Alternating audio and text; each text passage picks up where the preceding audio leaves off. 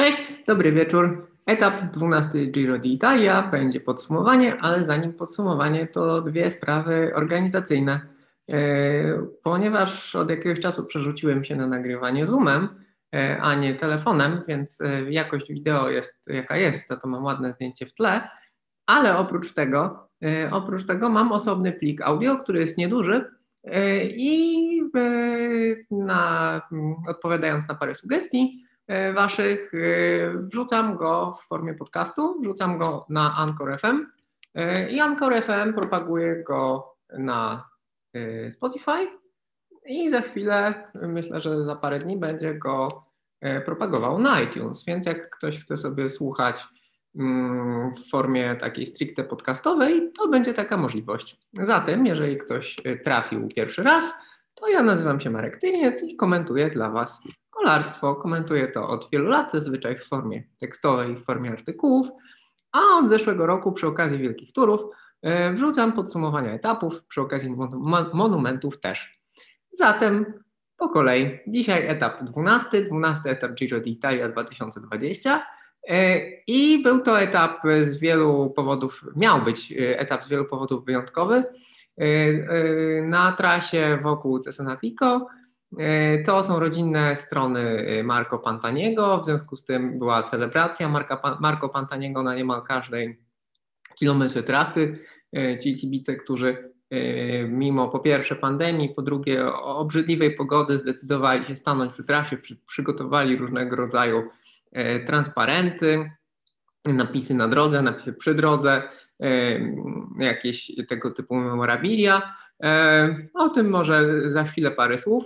Ważne jest to, że te okolice są naprawdę fantastyczne, e, jeżeli chodzi o kolarstwo. To są wijące się po wzgórzach drogi, mniej, bardziej strom, mniej strome, bardziej strome zjazdy, y, trudne zjazdy szybkie. No, fenomenalne miejsce na wyścig kolarski i ta runda, na której zresztą jest organizowane Gran Fondo. Mm, tradycyjnie ta runda jest naprawdę genialna. Natomiast dzisiaj E, pogoda była okrutna. E, jeżeli czasami kolarze wrzucają fajne zdjęcia na Instagramie, jak to fajne mają życie, jaki to fajny dzień w biurze spędzili, to dzisiaj mieli koszmarny dzień w biurze. To było, to, to słuchajcie, to był jakiś dramat. To, co się działo, zimno, paskudnie, deszcz. No, fuj, po prostu fuj. E, w związku z tym troszkę nie ma się co dziwić, że obyło się bez jakichś e, spektakularnych rozstrzygnięć, że e, jakby najwyższe tempo na ostatnim podjeździe dnia Madonna Pugliano, takim na około 20 minut, 9-kilometrowym, nie było jakieś mordercze, bo grupa, grupa liderów tam jechała z prędkością podjeżdżania około 1400 metrów na godzinę, to nie jest bardzo dużo. No słuchajcie, to nie jest bardzo dużo, natomiast natomiast no, trzeba wziąć poprawkę na, na straszne warunki, jakie panowały. Mm, trudno też się dziwić, że mimo mm, praktycznie całodziennej pracy w pelotonie grupy NTT, no Domenico Pozzovivo tam troszkę tylko ruszył nogą, ale nie był w stanie nikogo zerwać. Nie, nie wiem, może był też jakiś wiatr niekorzystny do tego wszystkiego. No ale słuchajcie, no kolarze jechali w, w kamizelkach, w pelerynkach, w, zmieniali rękawiczki co chwilę. Naprawdę no, to, to, był, to był bardzo ciężki dzień, to był bardzo ciężki dzień. W związku z tym, tym większy szacunek dla uciekinierów. Była bardzo mocna ucieczka dnia, którzy w tym, jakby w tych warunkach po pierwsze pojechali w odjazd, po drugie utrzymali się przed peletonem, jakby w pewnym momencie, kiedy peleton zaczął zmniejszać tą przewagę, tam najmniej chyba były 4 minuty, najwięcej chyba 9, to oni się obronili, jakby nie przestali pracować, jechali swoje do końca. No i Jonathan Narvaez z Ineosu troszkę dzięki dobrej dyspozycji w końcówce, trochę dzięki pechowi Marka Paduna z Bahrajnu Wygrał etap, więc jest drugim Ekwadorczykiem y, po Caicedo y, w tym roku, który wygrał, wygrał etap. Y, jest trzecim w ogóle w historii po jeszcze Karapalie Ekwadorczykiem, więc Ekwadorczycy naprawdę tutaj szaleją na Giro, szaleją na Giro. No warto też powiedzieć, że Narvaez bardzo solidny, młody, wciąż młody zawodnik, ale również bardzo dobrze zapowiadający się, bardzo solidny. No jest y, tutaj kolejnym, kolejnym zawodnikiem Ineosu, który po tej przykrej kontuzji Geraint'a Tomasa ratuje Ineosowi ten wyścig. Już mają, słuchajcie, trzy wygrane etapowe. Naprawdę piękna, e, piękna rzecz. No, grupa faworytów dojechała e, z jednej strony cała, natomiast z drugiej strony nie dojechał oni przyjechali 8 minut za Narvezem, więc e, w końcówce faktycznie nie zadowolnili. Natomiast no, w zasadzie dojechali tylko oni, tak? Nie dojechał, tam byli w zasadzie sami liderzy, po kilku tylko pomocników miał Joao Almeida i to jest y, pewna niespodzianka, że Decoynik Quickstep tak dobrze sobie radzi, sam Almeida tak dobrze sobie radzi. No i, no i tyle tak naprawdę. I słuchajcie, no bardzo duże różnice w tych warunkach, ponad pół godziny straty mm, grupetto.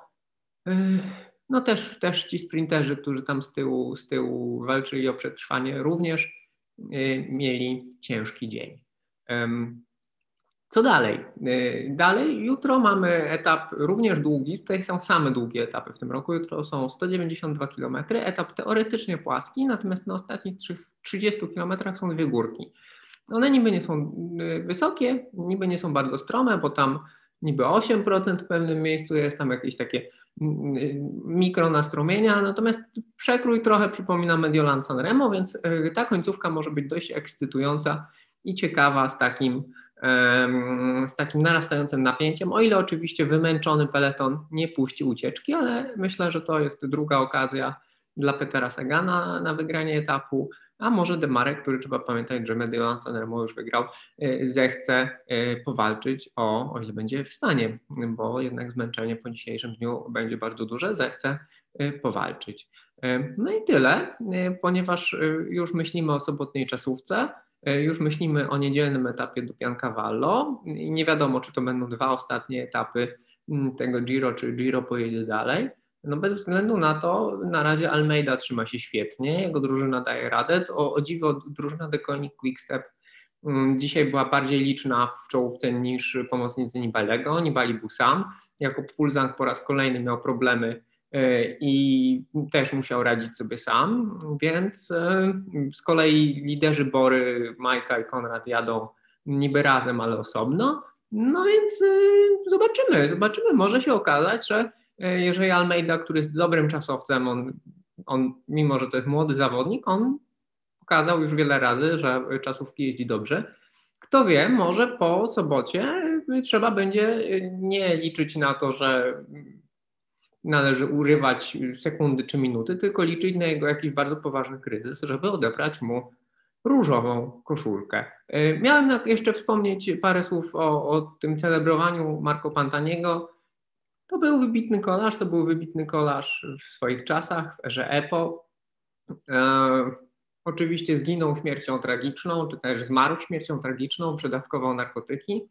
E, I należy pamiętać o jednym, że e, on był ofiarą pewnego systemu, on był ofiarą e, systemu dopingowego, mediów, e, wpływów, e, presji, natomiast z drugiej strony przez lata, przez całe lata był jednym z największych beneficjentów tego systemu i zarobił tak naprawdę miliony, stał się sławny dzięki temu, że korzystał z tego, że w kolarstwie doping był w zasadzie nieograniczony w związku z tym to celebrowanie jego postaci no jest dwuznaczne. No, można byłoby równie dobrze celebrować e, postać Ala Capone i myślę, że też można byłoby wtedy zostać z podobnymi emocjami.